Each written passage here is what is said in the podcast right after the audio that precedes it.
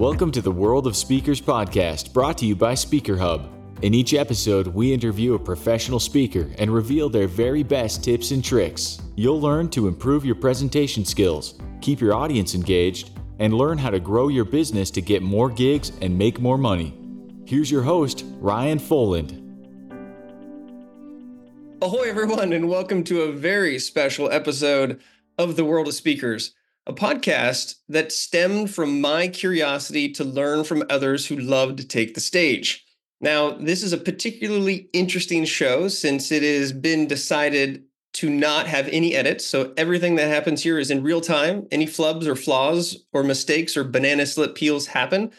And if you are just listening to this, I want you to know that I'm blue.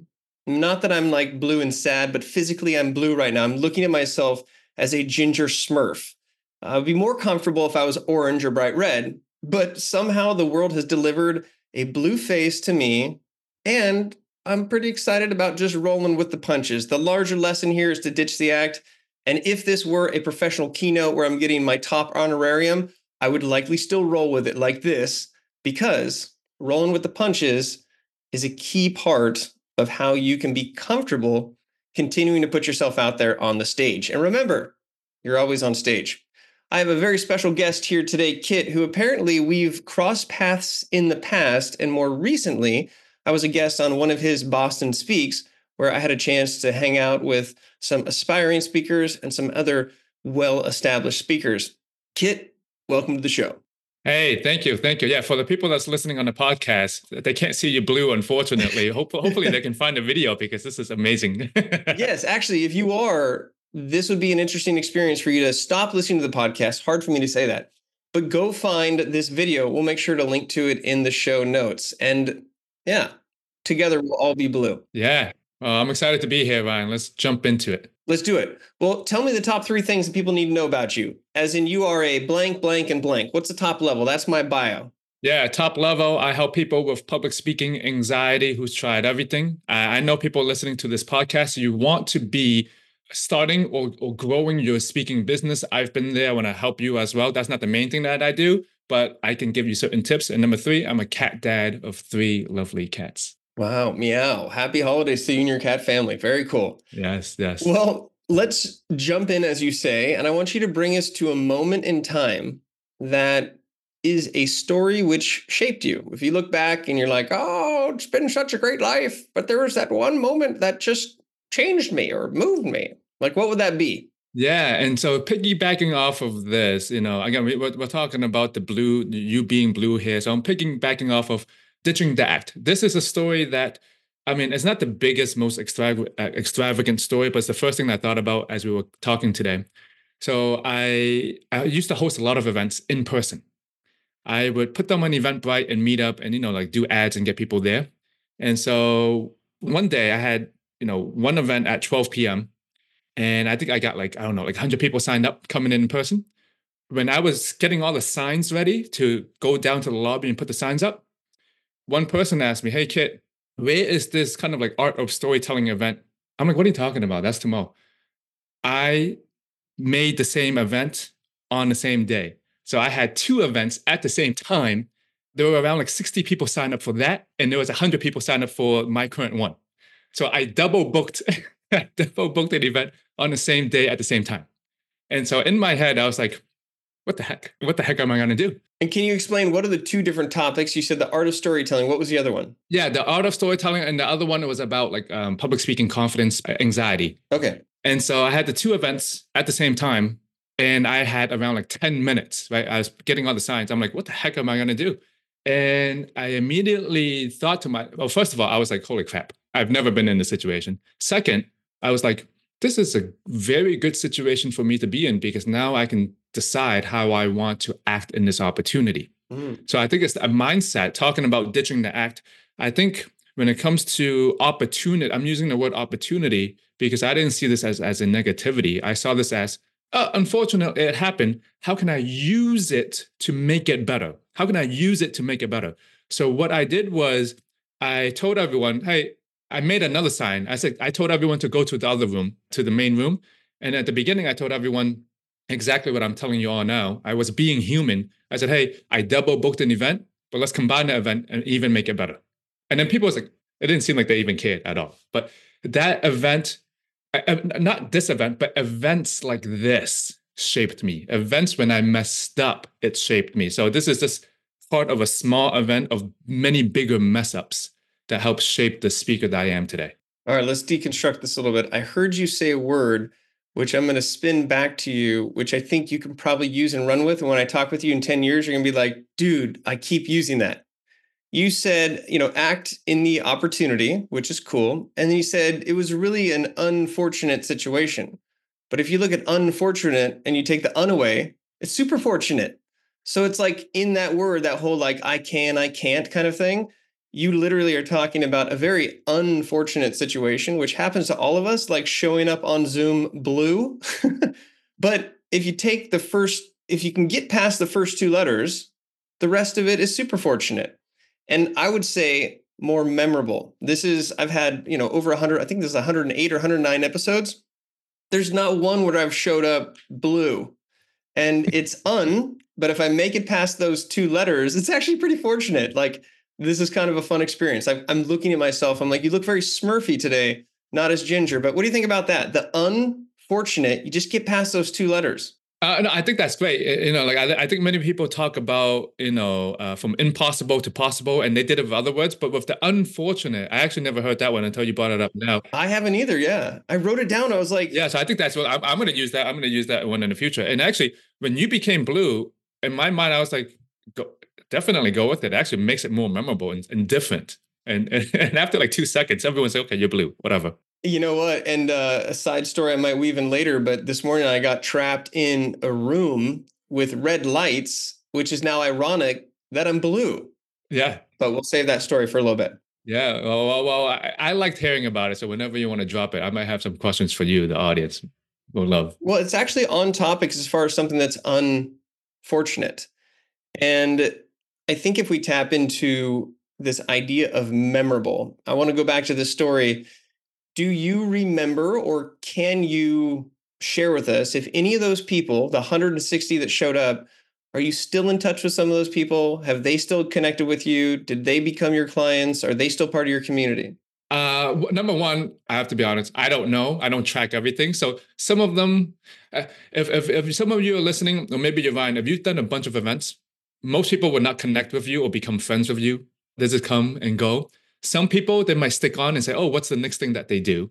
But I think it's the human experience that makes it so much more memorable. So I would say, yeah, there are some people that left. There's some people that loves it. There's some people that that don't care at all. Yeah, one thing, this is another great piece I got from somebody else. And, you know, truly when we can sort of like take what we've heard and, you know, upcycle it, I think it's super important to continue to to think about things in a new way. But the reality is that okay let me let me take a step back here. I was listening to an entrepreneurial panel and i was just in the audience and somebody asked a question that perked my ear because i've heard it every single time which is what's the most important piece of advice that you could give your younger self as an entrepreneur? And it's like oh god here we go again. But the person who decided to take the question looked at me and said well let me ask you a question first how many dots does it take to make a line? So I'll ask you that, Kit. How many dots mm. does it take to make a line? The minimum number of dots? Mm, two. It is two, right? It's not one because one is just a dot and then yeah, two becomes yeah. a line. We think back to our geometry class. We're like, oh, yeah. Well, he said that the best advice I can give you is that life, entrepreneurship, relationships, growth, success is all a series of dots. And the thing that people mistake is that they mistake a dot for a line. And so this makes me think to here, mm. like the people that went to that event, that was a singular dot. And my question was saying, have they continued to put dots up on the board? And I know based on just being on your show, you continue to put dots up on the board. And whether people join in or not, it's just whether they're one dot or whether they jump on the line with you. So when you talk about events or things going wrong or things that are unfavorable or favorable, the fact that you have a dot up there, that you put an event on, that you got that one podcast out there, that you gave that one pocket speech, that you asked that one question when nobody else did, that's not as important as the second time you get up on stage, as the second time you ask that question, as the third time, as a fourth. And so your story makes me think of an unfortunate situation could have totally stopped you in your tracks, been like, oh, damn, this is too much. And oh, I messed up and everybody's gonna you could have it could have created a rupture could have been unfortunate but you made it fortunate and you saw I was blue and said, let's roll with it. And the energy you had in your call was like, hey, we're just rolling with it. And so I do see how that story has shaped you. And I have a feeling that you're the type of dude that just rolls with it and keeps throwing the dots up on the board. Well, well, as you're talking about the dot, what I think is interesting, I'm going to use that in the future as well.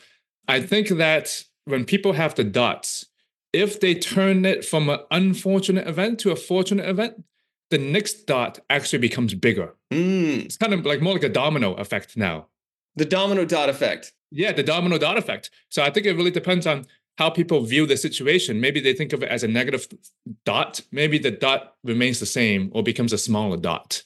So I, I, I oh, don't know. I just I just saw that when you were saying that. No, I I like that. And actually, I'll take your dot theory and and up it a little bit of a tweak. Imagine if everything goes as planned. Let's assume that the dots are on a horizontal line, right? You, you have a line that is going along the single, like along the horizontal axis, and that you know that'll get you traction. But ideally, you want to like you want to increase, you want to grow, you want those dots to go up, so it gets towards that exponential. So if you have the first dot, like wherever it is, that's where you're starting. And then if it is very unfortunate, you don't see it right, then like your next dot, if you don't have the confidence or you're not right, it's going to go down. And then you're like, you're in a downward slope. It's a negative mm-hmm. slope. But if you turn that frown around and the unfortunate becomes fortunate, then I would say the next dot is a little bit more up on the y axis. And then you might get hit with something, you might stall out, you might go down again, but it's this perpetual throwing dots on the board and having them increase on the y axis.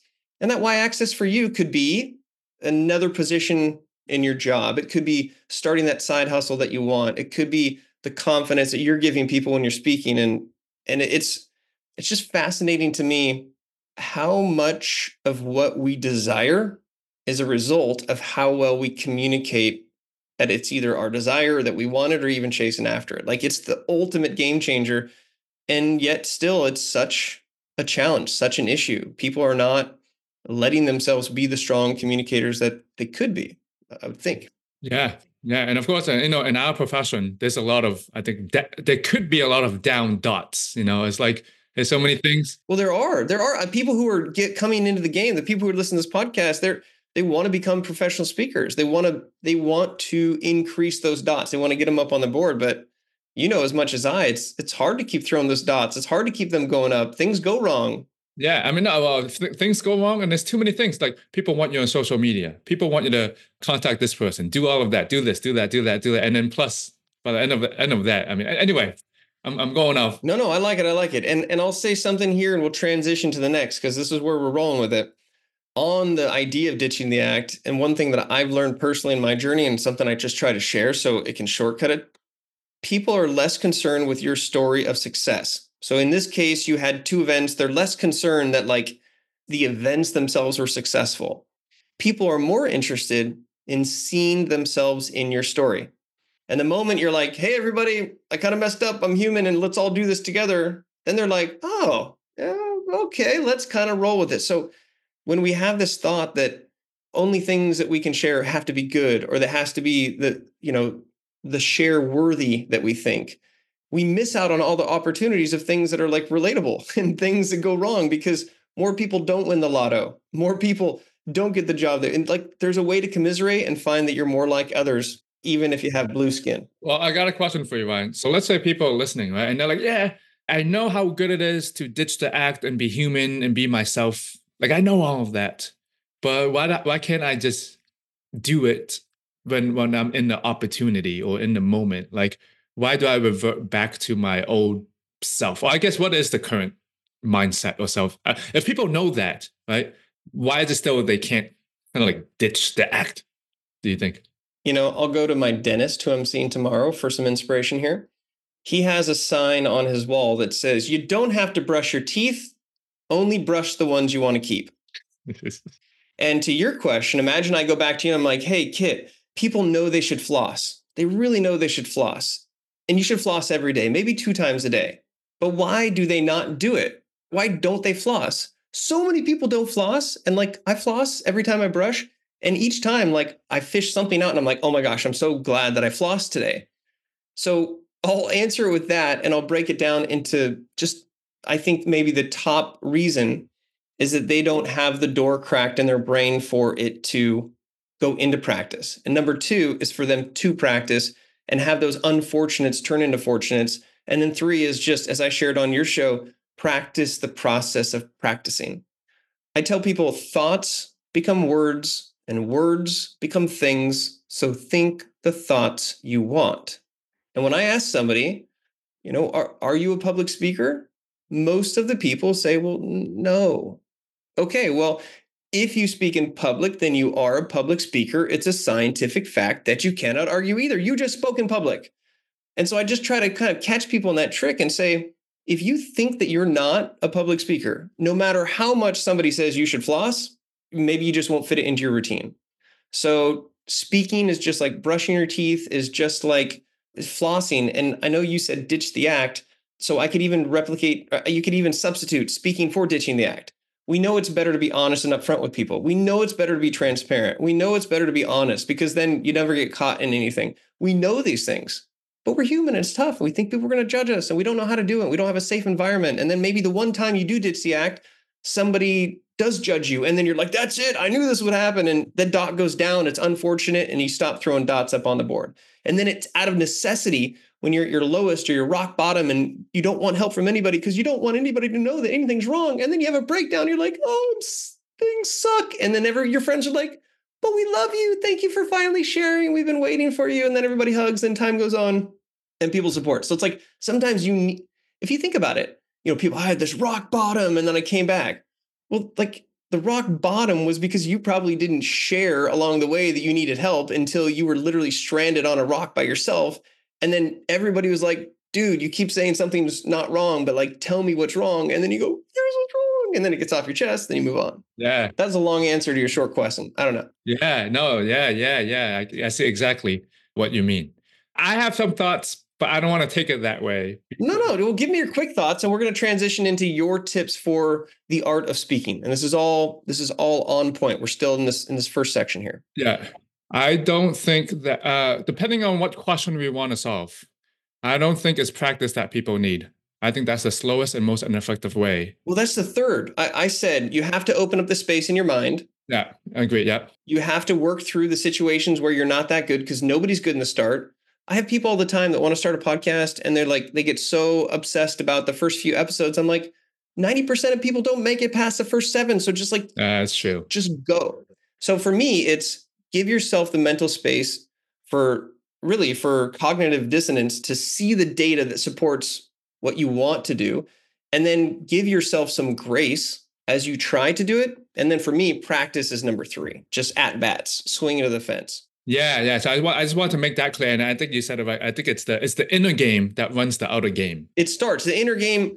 Thoughts become words, and words become things, and thing that speak the thoughts you want. So if you don't think you're a public speaker, or you don't think you can ditch the act, or you don't think blank, maybe you don't like cats. That's what you say. But as soon as you say that, you look for all the data that supports it. Yeah. Even if some a cat's really cute and cuddly, but you're like, wait a minute, I I said I don't like cats, so it's not part of like that's it yeah, yeah, yeah. No, lo- love that. Love that. So, as we've learned here in this first part, something will go wrong, technically, or with an event or something in your life, and your ability to see the fortunate through the un. And we probably should make a word for U and N.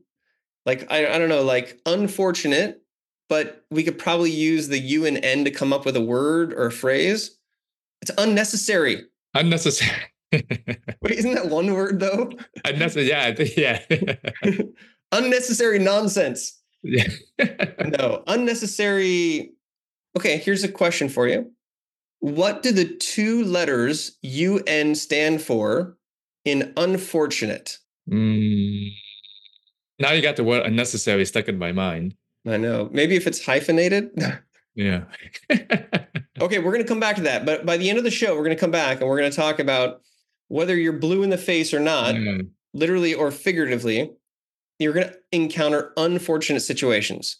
But if you look at the first two letters, it stands for. Now you got me thinking. Under, under. That's the, that's the word. First one. Then. Yeah, under, under, new, under notion, under num under.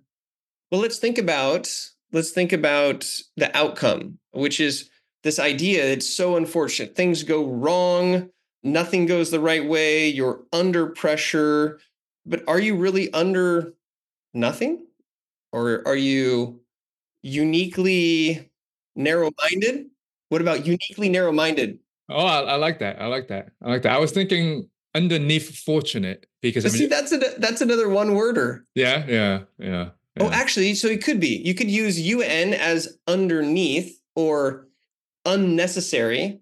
We're, we're getting somewhere. Maybe maybe our listeners will come, they'll come up with something. All right, we'll come back to it. Let's take what we learned here, which is things are unfortunate, but what shaped your life is removing the unnecessary elements of what was unfortunate, focusing on the fortune, moving on. The dots increase as you go along. Yeah, Yep, that's it. Yeah, that could that could have been the whole show. Boom, we got it. We got it. Let's print that in blue ink. I feel like if I just scrape the wall, I would end up like scraping something blue. All right. Yeah. Now it's time for you to tell us what are your best, most nuanced tips for the art of speaking. And please don't say no to your audience.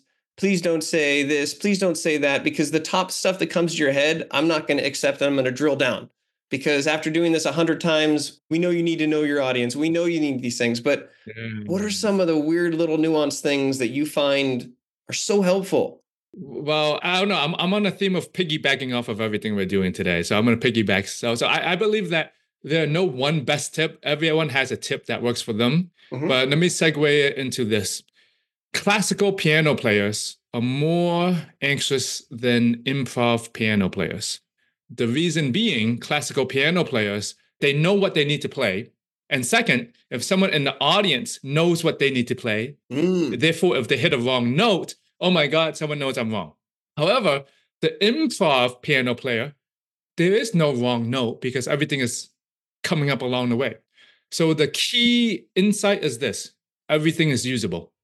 Everything is usable like everything that we're doing today, Ryan, we're using one thing from another and we're using one thing from another and we're making it better. Right. It were this is improvisation at its best. And there are many podcast hosts who might be like super stressed out that they're blue, or there may be many guests who are like, I can't believe he's doing this. He's blue. This is ridiculous. But we're sort of going with it. We're rolling with the flow. We're throwing dots on the board. Yeah. Yeah. So I would say if you want to get better as a speaker, yes, it's good. I'm not saying it's bad to be a classical piano player and not to memorize and practice stuff, but also have that mindset that everything that happens can be used for anything else afterwards. Yeah. You mess up, you use it. You know, there's a saying, I forgot the saying, uh, turn your mess into your message, right? It's, it's everything is usable. Yeah. And you just you just use it and make it better. And then and then in your brain, now you're finding the opportunity and say, oh, let me see how I can use that. So I used to be a, uh, a hip hop street dancer. I used to be a break dancer. Used to, aren't you always like? you lose it? I, I okay, yeah. I, I don't do it anymore. So I guess I would say I, I'm I'm still a dancer. But anyway. Okay, okay, okay. Back then, I was looking up to my, you know, my mentors taught me dance, and whenever someone kind of like messes up their dance, they always looked up to the people who can transition out of the mess ups the best. So what I'm saying is the best dancers are not the one that have the perfect routines. The best dancers are the ones that messes up and makes that mess up even better. I'm like, I'm like, wow, they just messed up and they turned it even 10x better. Man, that's a skilled dancer. Like that's good. That's like those are the those are the So a skilled speaker is somebody who piggybacks off of the environment, the weather, a heckler, the the stage setup, the technical difficulties. I'll, I will say, and I won't say where, but I attended an event where there was a keynote speaker and he was hell bent on having his PowerPoint. And his PowerPoint actually was something like 30 gigs or something insane because he had all these videos that were embedded. And so at this like event, every time that he tried to push it to the big screen, it just froze and it broke. And I was thinking to myself, and this is very much on what we're talking here. I was like, dude, just roll with it, or like, like, go without your slide. Like, I'm here. And it was 10 minutes of everyone awkwardly waiting for the tech to do it. Then they stopped because he wanted to try it at a different station. So now the audience were like sort of breaking. And then he goes back to do it. Get this. He sees that it's live. And then he goes and he launches right into his memorized thing, which was a sort of slam poem to the images but the images weren't going. And so he awkwardly was just looking at his PowerPoint, like on his computer, and like at the audience, doing this full, like, full, like, oh, this is so creative and everything. But people are like, dude, your slides aren't still showing. Should somebody tell him? And then it literally, he was like, oh, and then it stopped again and it restarted. He finally got it going. But by that time, everybody was so disinterested. And then he was way over time and the whole event was over time because of it. And I talked with the organizer afterwards. They're like, yeah, that was that was terrible. That totally like just ruined everything. As opposed to, gosh, rolling with the punches. Yeah. So you know, I think what's more interesting is figuring out and discovering the mindset of what keeps people from rolling from the punches. Because I think people they've heard again, like, yeah, we know we need to roll with the punches, but for some reason, it's hard for us to do it, even though they know it. Okay, let me ask though. Before today, I've never been faced with this type of blue situation. Yeah. If this was like my first podcast episode, not 100 plus, and if this was my first guest and this was like like situationally super important, it could be like like super unfortunate. And my question to you is that in order to learn to have this mentality to roll with the punches, do you actually have to have things go wrong first to get the experience of what to deal with? That's a great question. So you're asking, does something have to go wrong? Well, no, uh, it's in your mind that you think it goes wrong. If you didn't think it was wrong in the first place, how can it go wrong? Yeah, but I'm physically blue right now when I'm not blue. So we're talking like your microphone doesn't work. We're talking your PowerPoint slides don't roll. We're talking that the speaker doesn't show up and you have a chance to sort of be there, do that. I like what we're doing here. We're going into the mentality of what stops people from your best advice, which is just roll with the punches and piggyback off of everything. But I'm fascinated with the technicality of experience mm. because experience is what you get just after you need it. And you and I have experience. I have three podcasts and I've done hundreds of episodes. I had a live radio show for three years. Like, there's nothing that does not intimidate me that I can't like piggyback off of and then I make up a word for it and it's fun and that's what I'm known for. But you and I can tell people, we can work with clients. We have people come to us to help us all the time and we can say, you got to piggyback. You got to roll with the punches. This is my experience telling you, but just like the high schooler teenager that their parents and everybody says do or don't do this and it's only until they hit the wall, get a brick in the face, get that F, something happens and then they learn from it and then they're less likely to do it again. So, like, do people, is it our responsibility as coaches and speaker trainers to give people a safe environment to have those experiences? Like, uh, uh, so from my view, I will say you have to go to the mindset first, then give them the experience. So, let me give an example of this. I want to go back to what you're saying. Yeah. Because when you're talking about experience, are you also talking about kind of like exposure to messing up? Yes. Well, wait, wait We'll try to work within this framework of the technicalities. Yeah, okay, Experience okay, okay. is what you get just after you need it. And so it could be a good experience or a bad experience, but like somebody can tell you all day what to do and the mindset to have. But sometimes people have to fall on their own or like actually have that experience. And afterwards they're like, whoa, I'm so glad that happened because now I'm never going to double book an event. Yeah. But would we say that experience, now I'm just turning the, the word experience into a situation in life and it's our perception of the situation that makes it okay an experience like the person who does a dance move wrong but nobody notices is what you're saying no no what i'm saying is a person that does the dance move in our mind we thought we did it wrong so what i'm saying is when the situation happens it's still our perception of the situation true and half the time people don't know you've made a mistake and i've, I've given four TEDx talks i've done all kinds of keynotes and there are places where like I know I've messed up and I'm to that dance transition, like just transition into something else. But there's still that experience that I've had multiple times at practicing that to have that like thick skin with it. So, how do we help change the mindset and translate that to more confidence and less anxiety? But like that, the lack of confidence and anxiety is what stops them from really having that true. Well, I don't think it's having more confidence or even having less anxiety it's really helping us remove the danger of what we found dangerous there in the first place. So is it putting a net? Is, is the mentality a net saying like, look, you're going to be on this tight wire, but we got a net for you. You got to have the mentality no matter what you do, even if you fall, it's okay. Well, I want to give another example. I want to see if you can uh, use this to tie back into this. I want to get your rolling of the punches over here. So let's say we're eating chips, right? Can they be jalapeno? Uh, uh, uh no, barbecue. Okay, mix. Okay. barbecue. You can have the jalapeno. I, I, can't think. We can mix barbecue and jalapeno together. That would be really good. Why don't they have that flavor? They should have that flavor. Lessons to be learned in consumer goods when it comes to rolling with the punches. Keep going. Okay. Anyway, we like to eat chips because I'm gonna say me personal because it tastes good, right? It tastes good, and we all know that chips are bad for us. Like everyone knows in the world that the majority of people knows that junk food is not good for us. Yes. That why do people still eat them? Even though we know. What I'm saying is we have to investigate. If we don't have chips, then we could be losing out on good tasting food. If we don't have chips, then we're not going to enjoy life as much. If we don't have chips, then we're going to eat bland food and that's going to suck in our lives. So, what I'm saying is, even though everyone knows the good side or whatever the good advice, what I'm saying is that what's that mindset that's keeping us from having it, which I'm, I'm just using as an example from chips. Can we go a little deeper and think of the different personality types? So it's funny because literally I saw a big bag, like a family size bag of jalapeno chips that I know are not good for me. And I was thinking to myself, I know these aren't good, but I know that I go to spin class a whole bunch of times and I work out, do a hot Pilates. So, like in my own mind, that at least this version of the person, I was like, I'm gonna have some chips, and I had some chips, and it was amazing, and it made my day great. But at the same time, I was like, I'm have, like this is not good for me.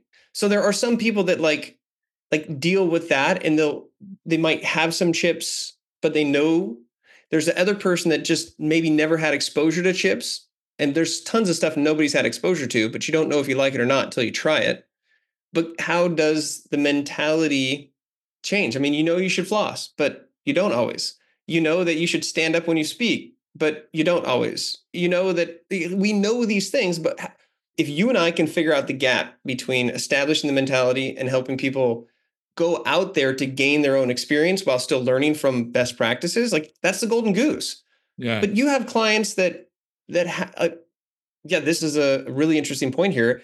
How do you get them to identify that maybe they're missing the mentality, the mentality is different, and then are you providing them certain chips or certain situations, certain chips? Well, what do you think the solution is based on what we're talking about with the mindset and experience? Thoughts become words and words become things. So think the thoughts that you want. And I think that is the trick because there is a real scientific proof around cognitive dissonance. As humans, we are biologically set up to believe what we think. It's just evolutionarily. Like, I think that that's too high for me to climb over. And I look at the data and I'm like, the data supports what I think. But if I looked at that and I was like, I think I can climb that, then I'll look at the data and I'll probably decide that I can make it. So there's always two sets of data. And I think that what we are open to will allow us to see the data set that supports what we want to do. And when it comes to speaking, and we could even say ditching the act, so it's on topic for both of these. The fundamental biggest thing I think people can do to move the needle is to answer the question in their head aligned with what they want for their future goals. And so, mm-hmm. hey, maybe you're not like a professional public speaker, but when somebody says, Are you a public speaker? You say, Yeah, it's something I'm working on. I'm really excited about working on that. And if you leave the door open, I think that that is the mentality that will allow you to reach over and maybe grab one of those chips because you said it makes your life better. All I've been focusing on is that they're bad for me. And so, like, if I can say, you know, chips are bad, but they also taste really good, there's two sets of data. I'm going to maybe try one. And then that process now can make you a fan of the most famous mix of barbecue and jalapeno chips that makes your life amazing. Mm. How's that for an answer? I'm, I'm trying to be straight with it, but sticking to what what I see. I, I like that. I want to give a, a take on this. So there were two books that I read that completely changed the way and how I help people with public speaking anxiety two, three years ago. The first book, and I'll, I'll, try to relate it back to this. Is Ditch the Act. No, wait, what? Ditch the Act. Act. Okay, the first book, I actually learned from the book Atomic Habits. Yeah. It's not that book. But in that book, they had two sentences, and they said, This book called Allen Carr, The Easy Way to Stop Smoking, was the Bible to help people stop smoking. People like Ellen DeGeneres, Richard Branson, Ashton Kutcher, they read it, they read the book and they stop smoking. Now, am I saying this book works for everyone? No, I'm not saying this book's for everyone. But if you go on YouTube, Reddit, you guys can do the, the research later. People on the comments says, I read the book. I've been smoking for 50 years. I lost my desire to smoke after reading the book. Have you read the book? Are you still smoking? I have all his books. Easy way to stop smoking. Good sugar, bad sugar. Anyway, hold on. That was the first book. That was the first book. Okay, okay. So I'm like, what the heck? They don't need to do any exercises. They just need to read the thing, and and they're good with the. I'm like, what the heck? What the heck is it? What is this voodoo going on here? At the same time, I'm like, what else is like that in the world? So there's another book like this, completely different topic. It's called Dr. Sarno, Healing Back Pain. Howard Stern's a big proponent of this guy. People have been through surgeries, they've been through physical therapies. When they read the book, they have no more back pain. They don't do any exercises. We need to stop. I need to go to Amazon right now and do a couple. No, anyways. I had a major back injury in college and it put me out for like a couple years. It's terrible. And like, so like there is this desire. So you read these two books and what did it shine the light on when it comes to mentality and stopping you from what you want to do? So let's say the chips example. Let's say let's say that you finished reading the book. There's no more desire to have the chips. So with no desire, doesn't matter what experience you have. You don't even want it later on. Mm, desire. That's a good one. I have a way of looking at things as polarized. So like I had recent blood tests that came back and the doctor's like, we're not going to put you on meds for your cholesterol, but like you need to work on these two things. And so all I hear is butter is bad. And so I think to myself, is butter is bad. That's it. There's no good butter. It's just butter's bad. I don't need butter. Don't give me any butter. And so like I'm an extremist like that because I feel the only way for me to like not sneak in and grab that is to be like, it's bad. It's bad. And I just don't touch it or avoid it kind of thing. Yeah. Well, if you ask yourself this, right? Ryan, aren't there junk food that's on the shelf, but you have no desire for it? You don't even want them. No. Like my wife drinks soda. I'm like, I don't even want them in the first place. We have so much candy and treats. I had somebody I, I work for a company and you know I'm like an ambassador for them, so they send me all this cool stuff. It was this basket of like all these amazing treats, and so we're just like eating all this candy. I'm like, but I don't want any more chocolate right now. I'm I'm holidayed out with the chocolate. So do you have to read a book or do you have to eat enough to be unhealthy for your doctor to say to not have something? Like, what is the conclusion here? What what do we do? So what I'm saying is going back to experience when you have the right mentality and you go in the situation again, the situation, of course, is completely different because the mentality is completely different about the situation. So I don't think you actually need to experience later on because you have a different way of looking at it. It comes to a different experience anyway. So here's where I'd push back a little bit. And this okay. is because of the self help book industry and the self help industry and the coaching industry that is just trillion. And it's like, I don't know. I feel like I feel like we kind of know the foods to eat and what we should do and how to stay healthy yeah. and stuff like this. And even if we have the mindset and we know, and even if we give somebody else our gym bag, like at the end of the day, I find a lot of what helps bring people across the line is that like not just them, right? Maybe it's a book, maybe it's a person, maybe it's a friend, maybe it's a loved one, maybe it's a doctor, maybe it's a but like I feel like there has to be that experience component because I can't imagine a world where you, you know, you quit smoking without even knowing what it is. And maybe that example is that you never started in the first place because you weren't exposed. And it's like a slippery slope. I love how philosophical we're getting here, by the way. Yeah. One, one is who really knows in the, in the world. So I'm saying, yeah, uh, well, I'm going away from experience. Uh, don't get me wrong. I'm not saying experience is not important, but how do you talk about people who have near death experiences and they change the whole mindset afterwards, and then all the other things? Or, or, or are you saying because they have a okay? What book are you looking towards? It? I'm looking for my book. Have you read this? Being wrong. Yes. Let me do a little screenshot here so we can see it. This I picked up. My wife had it for like a psychology class in college, and I was just like looking for books. I'm like, oh, that looks kind of fun. Like the target is oh, like they, they hit the wrong spot. Yeah, yeah, yeah. It's a study of wrongology. And bro, we're all wrong. Always, all the time. It's just a matter of time until we find out. Like we think the world is flat. I mean, no, we think the world's round. I mean, no, we think that no, I mean, we think it talks about like where the scientific method started to happen. Everything else before that was just like unreliable data and gut instincts mm-hmm. and what what we mm-hmm. think. And then the scientific method created a process that was duplicatable. but then even like it's just amazing. So I am so inspired by reading this book because in all these conversations, I gotta check that out. All these things that I have, it's like I'm probably not right, but I feel so right. And to your point about these dear near death experiences, they give all these amazing stories about individuals and they talk about change happens. You find out that you're wrong in two ways. One that is so slow, you don't even know it happens. You're totally different than when you were a breakdancer. Like, but it wasn't like an instant. It just kind of happened over time. You stopped going to class and it was you changed as a person. The other is where there's this crazy life moment or like, you know, there's a crazy physical violence or somebody died, like there's something crazy and it happens like that. But a part of being wrong is admitting that you're wrong, which is in conjunction with everything that you hold true as your identity. Yeah, and it's yeah. such this crazy political market now. I don't get political, but there are a lot of people on both sides who are wrong. And it's just like unbelievable how much people trench in. And the research shows, I'll just share this because I, I love this. I love this book. This gives an example of our default reaction to being wrong. If you, my friend Kit, don't believe what I believe, first assumption is that you're just ignorant. It's totally cool. You haven't had the chips before. Let me give you some of these mixture of jalapeno and barbecue chips. And then you're like, nom, nom, nom, nom. It's not that good, Ryan. I'm like, what? it's not that good. Now I'm going to go to the idiot assumption. I'm going to be like, you're an idiot. Your taste buds are bad. Every, like, this is you. How can anybody trust you if you don't like these chips? And then if you're like, but Ryan, they're not good. Then you jump to the evil assumption. This kit, he's got it out for me. He's trying to undermine the greatest chip combination ever. He's evil. Don't listen to him.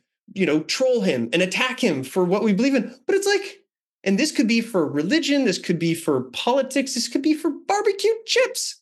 We go through these assumptions and we're all wrong. Yeah, I mean, I gotta get that book. Being wrong, being wrong, being wrong, and it's uh, the Adventures in the Margin of Error by Kathryn Schulz.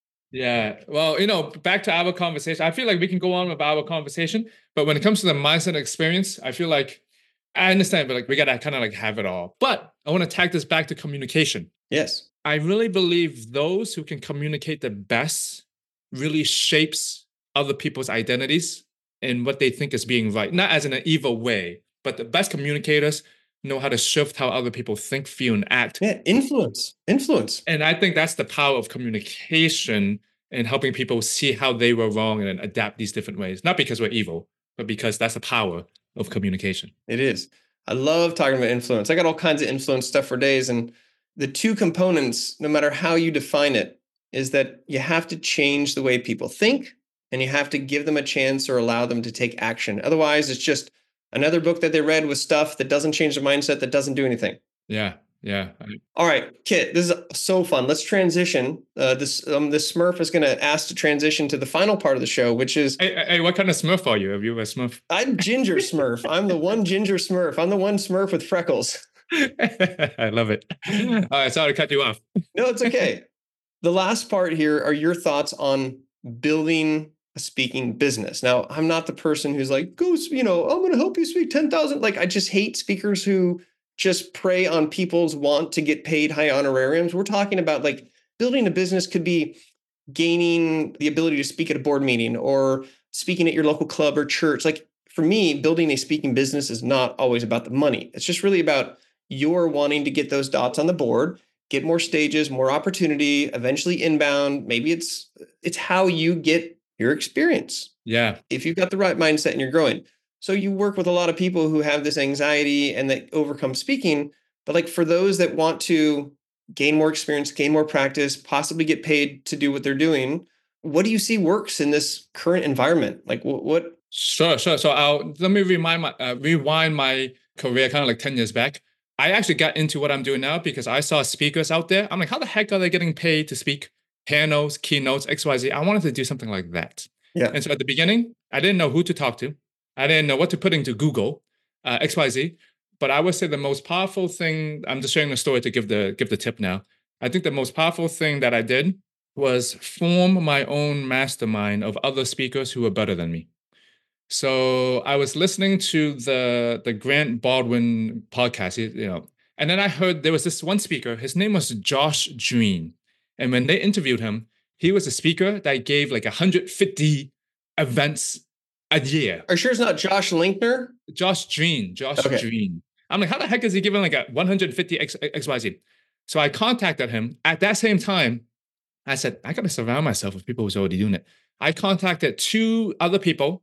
Another person's name was uh, uh, Alan Stein Jr. He gives keynotes. And another person was uh, Adam Wilber, great magician and speaker.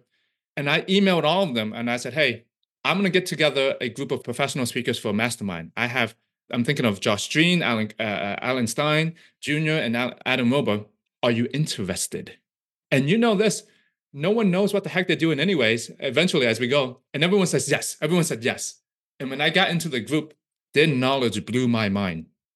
So I'm saying, no matter what your level you're you're beginner, middle, advanced, how can you surround yourself with people and create the opportunity yourself and get into a group of people that it's doing better than you and give them an, an, an some kind of incentive for them to want to be there.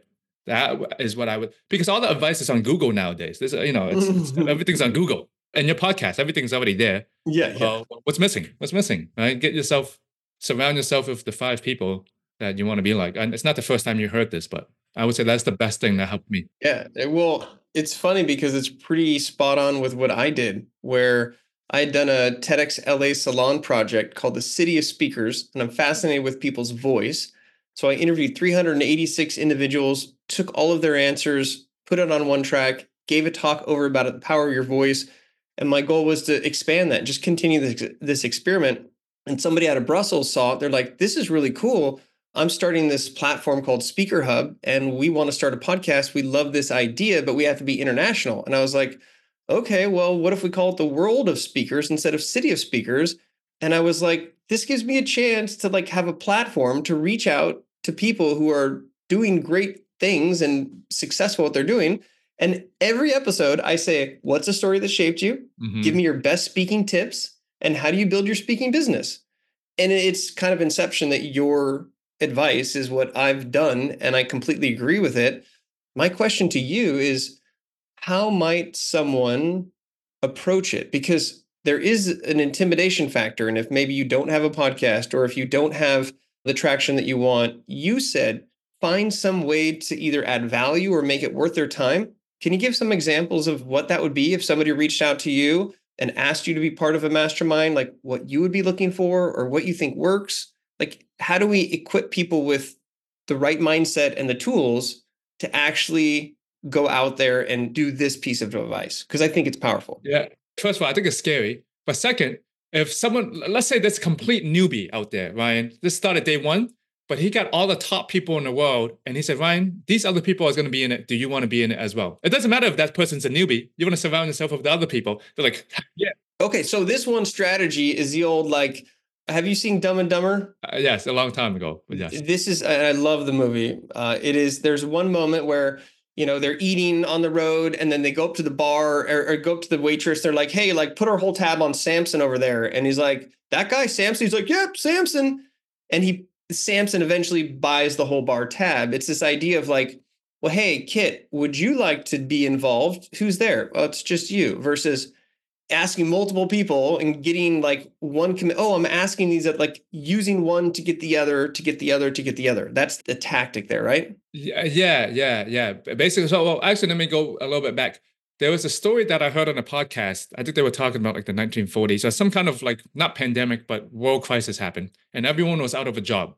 And then everyone was looking for a job. So they would go to like the business owners and, hey, can I have a job at your grocery store? Can I have a job at your car place? But however, there was this one person that did things completely different. He went to that grocery store and said, Hey, are you having marketing problems and getting people in the door? Let me see how I can help you with that. Mm. Or he went to the other person and said, Hey, car person, what do you need help with? Right? Most people are looking for a job. However, if you go on the other side, but people at top, they're still looking for help anyway. So, so finding the individuals who you think would be great to have in a mastermind and that brand halo, learning from, and really thinking about how you could provide value. Could be a marketing aspect, could be it could be media, it could be publications, it could be shout outs, it could be all these things, but it's a value based approach, not necessarily, hey, I got this guy and this gal, you want to be in? It's more of a by joining this group that I'm gathering, here's how I can help you versus give me a job. Yeah. What they will get out of it. If they will get something out of it. With them. With them. Yeah. What's in it for what's in it for me? With them. Yeah. Yeah. So I would say that's the tip, right? But I love how you draw out more of like the thoughts that I have. It makes it more clear after you ask the questions. Well, you're very articulate and you know, we're just piggybacking off of what each other says. And that's actually a trick for building well for me building business having a podcast is piece of it. And with so much experience and things having gone right and wrong where i love interviewing is basically listening to what you're saying and asking a question based on that and having this kind of like Plinko adventure. We have no we had no idea where this was going to go. Yeah. But it started off very unfortunate. But when we realize how unnecessary it is to actually be your regular color and that it's fortunate to be in an environment with a guest where he can wear a pizza hat and I can be a ginger smurf and us still get super philosophical and geek out about books and talk about theories and mindsets and all these things. Yeah, I love it. Great, great conversation today. So thanks for having me, Ryan. Well, if somebody does enjoy your vibe and wants to find value in your community, like what's the best entry point? I know you've got these Boston Speak series. I know that you rarely double book anymore, so people don't have to worry about that. But how do people get in touch with you? What's the way to to get into your channels? Yeah, I would say you can visit bostonspeaks.com, contact go on the contact page there, make it easy peasy. All right. Hashtag easy peasy. I like it. Yeah, easy peasy. Well, Kit, do you know what SpeakerHub is? Have you heard of SpeakerHub before? I've had heard of SpeakerHub. You can tell me more about it if you want. Well, it's basically a place to be found as a speaker, to have a splash page as a speaker, to have a call for speakers, to search for events who are looking for speakers. And it's on an international platform, and we've got quite a few thousand on both sides of the fence. And if you are interested, I can hook you up with a VIP package so you can put it there and see. I've gotten gigs there, I've gotten paid gigs there, I've met a lot of other speakers. And this podcast for the last five or six years has been sponsored and powered by SpeakerHub. So I'm super excited. And what's really cool is if you're just starting, right? We, we love to talk about this just starting. I think both you and I share passion for, you know, being excited about new speakers and the ability to communicate at a level that influences people in a positive way. To just start and not have a website, not know what to do, and not anything, like it's kind of intimidating. But you can go to a platform like SpeakerHub create a profile page, point people back until you get your full website, search for speaking opportunities, put yourself out there so that you can find more ways to piggyback and roll with the punches. So we'll get you hooked up with that if you want to be there. It's one more place to be found. But shout out to SpeakerHub. And for those who like my Ginger Smurf energy, I would love to help you on your speaking journey and take what I've learned and the experience and help you understand the mindset, suggest books, and hold you accountable and be uh, be somebody there to help see you succeed. You can learn more about me. It's a very complicated URL, ryan.online. So if you want to find me online, it's ryan.online. I used to tweet a lot, but I've sort of stopped tweeting. And you can probably find uh, some stick figures and personal slice of life on Instagram and LinkedIn. I share a lot of things as well. So, Kit, I hope this is one of actually, this is our second dot. This is our third dot we had initial dot we didn't know. Good dot. Yeah, yeah, yeah. And we had another dot another dot. So like let's continue to throw dots up on the board. Let me know how I can help support you. Hey Ryan, thanks for today. It was amazing. All right. Well, in true fashion here, that's it. If you're a listener, don't just be a listener, be a subscriber to this podcast. Go easy peasy style and check out bostonspeaks.com. And remember, if you want to learn more from those who've been there, done that, you can go back from episode one and binge about 100, and you will know exactly what I know and build upon that. Information's out there. It's about you taking action and rolling with it. So, this is going to be an easy episode to edit. It was fun hanging out with you, Kit. I'll leave the final word to you. How do people get the right mindset to basically use communication to help influence the world in a positive way? What do you say? Well, what I would say is to, you know, just block some time out of your calendar and really take time to reflect, even though we all need no need to do that. Just put 30 minutes in your calendar and start doing that today. Boom. All right. I will try to practice what you're preaching. And I think we could all use 30 minutes of reflection. I'm reflecting back. This is great. Let's take a couple quick screenshots so we have um, some proof here of my gin, of my gin. Yeah, we got, there we go. all right.